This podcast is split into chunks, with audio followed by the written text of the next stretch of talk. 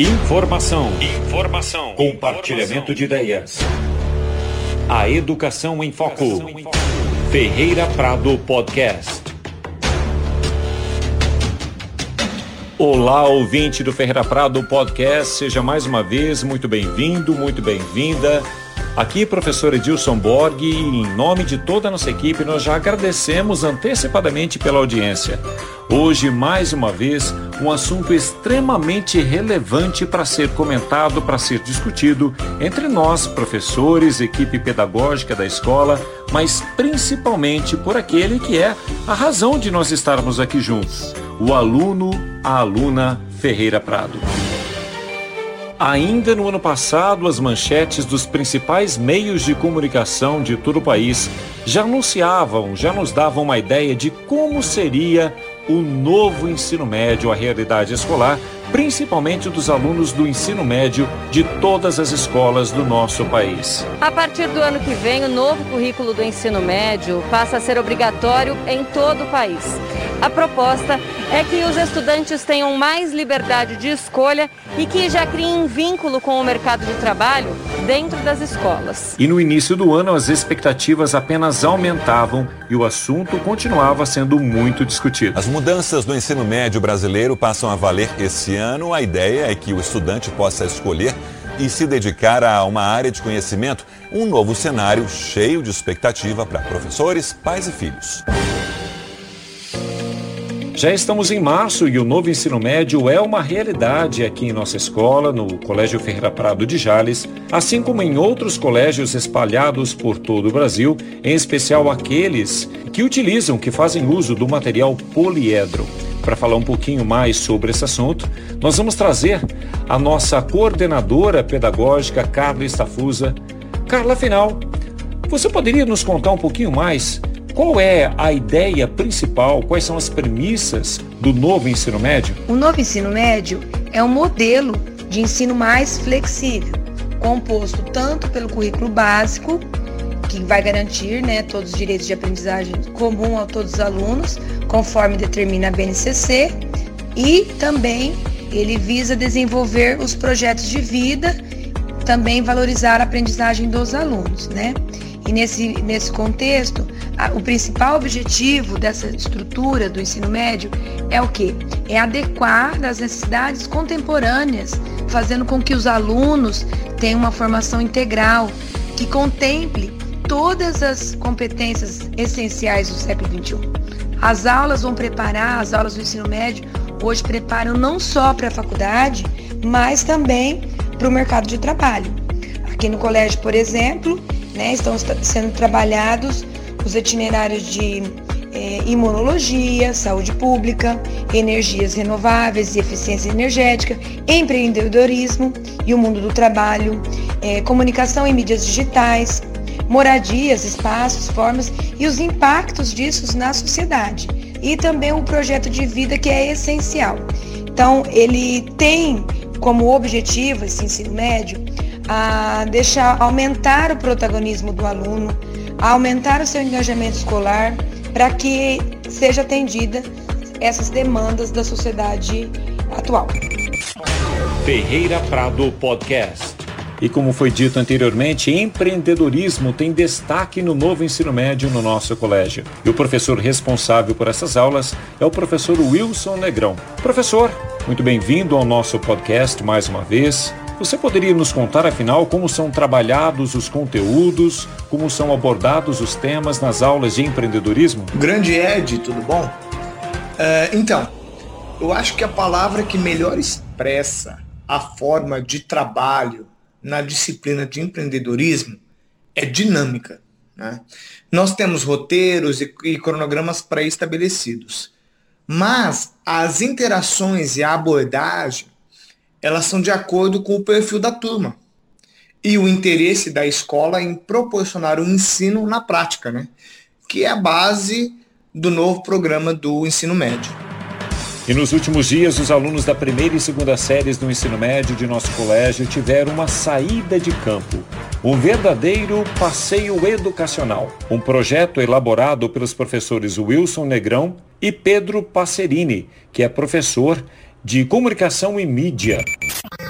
Professor Pedro, antes de falarmos um pouco mais sobre o projeto, sobre a saída de campo, você poderia nos dizer como funcionam, qual é a dinâmica que pauta as aulas de comunicação e mídia? O nosso itinerário formativo de comunicação e mídias ele compreende o macrocampo da cultura digital, é, um macrocampo que está muito em voga na educação brasileira, Afinal de contas, o público jovem consome cultura digital o tempo todo. As nossas aulas, elas são segmentadas entre a parte teórica, condizente ao tema da semana, e elas são pautadas aí principalmente por uma situação, um problema que deverá ser é, solucionada, ser resolvida pelos alunos através do conhecimento aprendido ao longo da aula. Vamos então falar sobre a saída de campo. Nesse projeto, os alunos caminharam pelas ruas centrais da cidade, pelo comércio local e observaram as lojas. E eles tinham um objetivo para isso. Professor Wilson Negrão, qual foi o objetivo desta saída de campo, desse passeio educacional? O que, é que foi oportunizado aos alunos e o que, é que eles tinham, afinal de contas, de fazer durante a atividade? O objetivo da saída de campo foi aplicar as teorias e métodos de intervenção na parte de comunicação e mídia dos estabelecimentos. Então, o aluno teve contato com essa teoria e, para consolidar o conhecimento, eles literalmente buscaram exemplos. Né? Uma coisa é o professor apresentar um exemplo, um, um estudo de caso de alguma loja, algum contato visual, alguma expressão. Outra é o aluno, mediante aquele conhecimento prévio, ir até a cidade e visualizar a teoria na prática, né? Buscar um exemplo no seu próprio cotidiano. A aluna Giovana Pedrini Martino foi uma das que participaram da atividade. Giovana, bem-vinda ao nosso podcast. Giovana, você diria que ao observar os estabelecimentos, você e seu grupo notaram que esses estabelecimentos estão falando a língua do jovem, ou seja, estão transmitindo a ideia que o jovem quer ouvir, quer receber? Eu e meu grupo tentamos observar ao máximo os estabelecimentos ali no nosso raio de pesquisa. E infelizmente nós não vimos um bom diálogo com os jovens. Nós que somos desse público sentimos sim uma falta de comunicação na maioria das lojas. O aluno Tiago Pedrosa, da segunda série do ensino médio, também participou da atividade. Bem-vindo ao podcast, Tiago. Tiago, você diria que algum vocábulo específico, algum slogan chamou a sua atenção? Primeiramente, os vocábulos que eu li nos anúncios é, informavam bastante preços baixos, é, confiabilidade vindo né, dos locais, enfim, muitas coisas que atraem o cliente, que o cliente busca, certo? Kaique Keizo Nacal, também da segunda série do ensino médio. Bem-vindo ao podcast. Kaique, e para você, como é que funciona, afinal de contas, qual é o papel dos slogans e outros vocábulos? Bem, geralmente eu noto aqueles que são mais chamativos ou as que são do meu interesse. Tipo, música, jogos, animes, desse tipo. aluna Mariana de Melo Figueira Brito, da segunda série do ensino médio, também participou da atividade. Seja também bem-vindo ao podcast. Mariana, o quão importante é para você o impacto visual nas vitrines e fachadas das lojas? A vitrine de uma loja é o ponto alto do trabalho de marketing. Por isso, as estratégias de propagandas devem ser visualmente atrativas e estimular os sentidos para convencer um consumidor e também para chamar atenção para o estabelecimento em si, seja com promoções, ofertas ou até a chegada de produtos novos, podendo também criar uma certa relação com um cliente novo ou um consumidor um pouco já mais antigo. Emerson Fernando de Araújo Júnior também participou da nossa atividade. E Emerson, bem-vindo ao podcast. Na língua inglesa nós temos a expressão window shopping, assim como também temos a palavra shopaholic. Você conhece esses vocábulos? Então, eu acho que o window shopping, se eu não me engano, é vitrine e em questão de shopaholic, é uma pessoa que gosta muito, é muito viciada em fazer compra. Pois bem, Emerson, alunos, ouvintes do Ferreira Prado Podcast, Window Shopping é justamente fazer aquilo que vocês fizeram. Passar pelas ruas da cidade, passar pelas lojas, observar as vitrines sem comprar nada é aquilo que muitas vezes nós fazemos quando nós vamos ao shopping centers, por exemplo, né? A gente fica passeando sem comprar nada. Já a shopaholic é aquela pessoa que é viciada em compras, é isso mesmo, Emerson. Lorena de Almeida Segantini, bem-vinda ao nosso podcast. Lorena, você e seus colegas de sala notaram a influência do inglês, aquilo que a gente chama de anglicismo, em anúncios ou nomes de estabelecimentos? Primeiramente, queria agradecer pela oportunidade de estar participando aqui novamente. É, bom, eu acho que é notável ao quanto utilizamos o inglês em anúncios, estabelecimentos, né? A gente utiliza muito a palavra feedback para as avaliações, comentários sobre a empresa. É, a palavra brainstorm também é um pouco conhecida, né? É, outdoor. Então, eu acho que a gente utiliza muito isso. É, site, check-in, são todas palavras em inglês é, que estão atualmente no nosso cotidiano, né? A gente convive com o inglês a todo momento. Por exemplo, a palavra shampoo. A gente conhece, a gente utiliza muito, então seria necessário dizer que o inglês ele está ativamente em tudo. A aluna Maria Alice Fiorini também esteve presente na atividade. Bem-vinda ao nosso podcast. Maria Alice, ao ler os anúncios, algum vocábulo lhe chamou mais a atenção? Geralmente os que chamam mais nossa atenção são aqueles que é, trazem assim palavras que a gente está acostumado a ver no nosso dia a dia, né? Que tem uma pegada mais jovem, que está conectado com a gente. O aluno Bruno Otávio Secato Galati, da primeira série do ensino médio, que também participou da atividade, está conosco. Bem-vindo, Bruno, ao podcast. Bruno, quais tipos de propaganda normalmente chamam mais a sua atenção? Normalmente as propagandas que mais chamam minha atenção são aquelas que usam de estímulos visuais, como cores e luzes, é, em outdoors, por exemplo, e auditivos, como os carros de som e os jingles. E agora eu pergunto para todos os nossos alunos que estão conosco participando do podcast: vocês se consideram consumidores conscientes? Então, eu me considero sim uma consumidora consciente porque eu pesquiso sempre antes de comprar os meus produtos. Eu pesquiso se o trabalho é honesto, se eles não testam em animais, não poluem o meio ambiente, nem soltam resíduos, né? Sim, com certeza. Até porque precisamos ter total consciência do que vamos gastar e onde vamos fazer isso também. Sim, eu me considero um consumidor muito consciente. Eu sempre tento o máximo economizar e não comprar muitas coisas de uma vez. Bom, acredito que sim, eu seja um consumidor consciente. Eu sempre busco entender a relação do produto com o meio ambiente, com os animais. Também procuro ver sobre a relação de trabalho, questões de preço, marca, qualidade. Bom, desde pequena meus pais me ensinaram que antes de comprar você precisa analisar o custo-benefício. Então, se você realmente precisa daquilo, se está de acordo com o valor, tudo isso antes de comprar.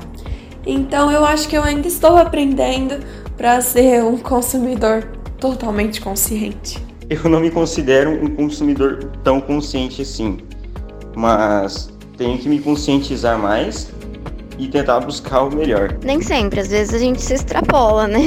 É, comprando algumas coisas que não, não tem tanta necessidade, mas geralmente eu tento, assim, dar uma controlada nessa parte. Eu me considero um consumidor consciente, pois sempre quando eu vou comprar um produto, eu é, considero bem o preço e a qualidade dele antes de comprá-lo.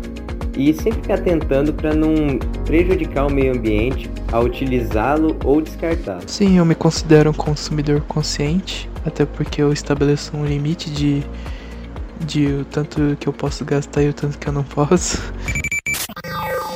E mais uma pergunta para todos os alunos que estão com a gente aqui agora. Qual foi a importância, relevância desta atividade na vida prática de vocês? O que é que vocês levam por dia a dia depois de realizarem essa atividade? Bom, para mim, a importância desse passeio, né, essa atividade pedagógica, é, foi que eu consegui ver e ter uma ideia de como funciona né, o marketing, né?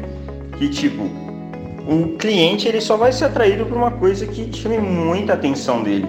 Senão, ninguém entra, né? Ninguém vai ver a loja se tiver um banner ou um slogan muito fraco. Você tem ali um produto que serve para todas as idades, mas na hora de divulgá-lo, você limita quem irá comprar, você limita o seu público.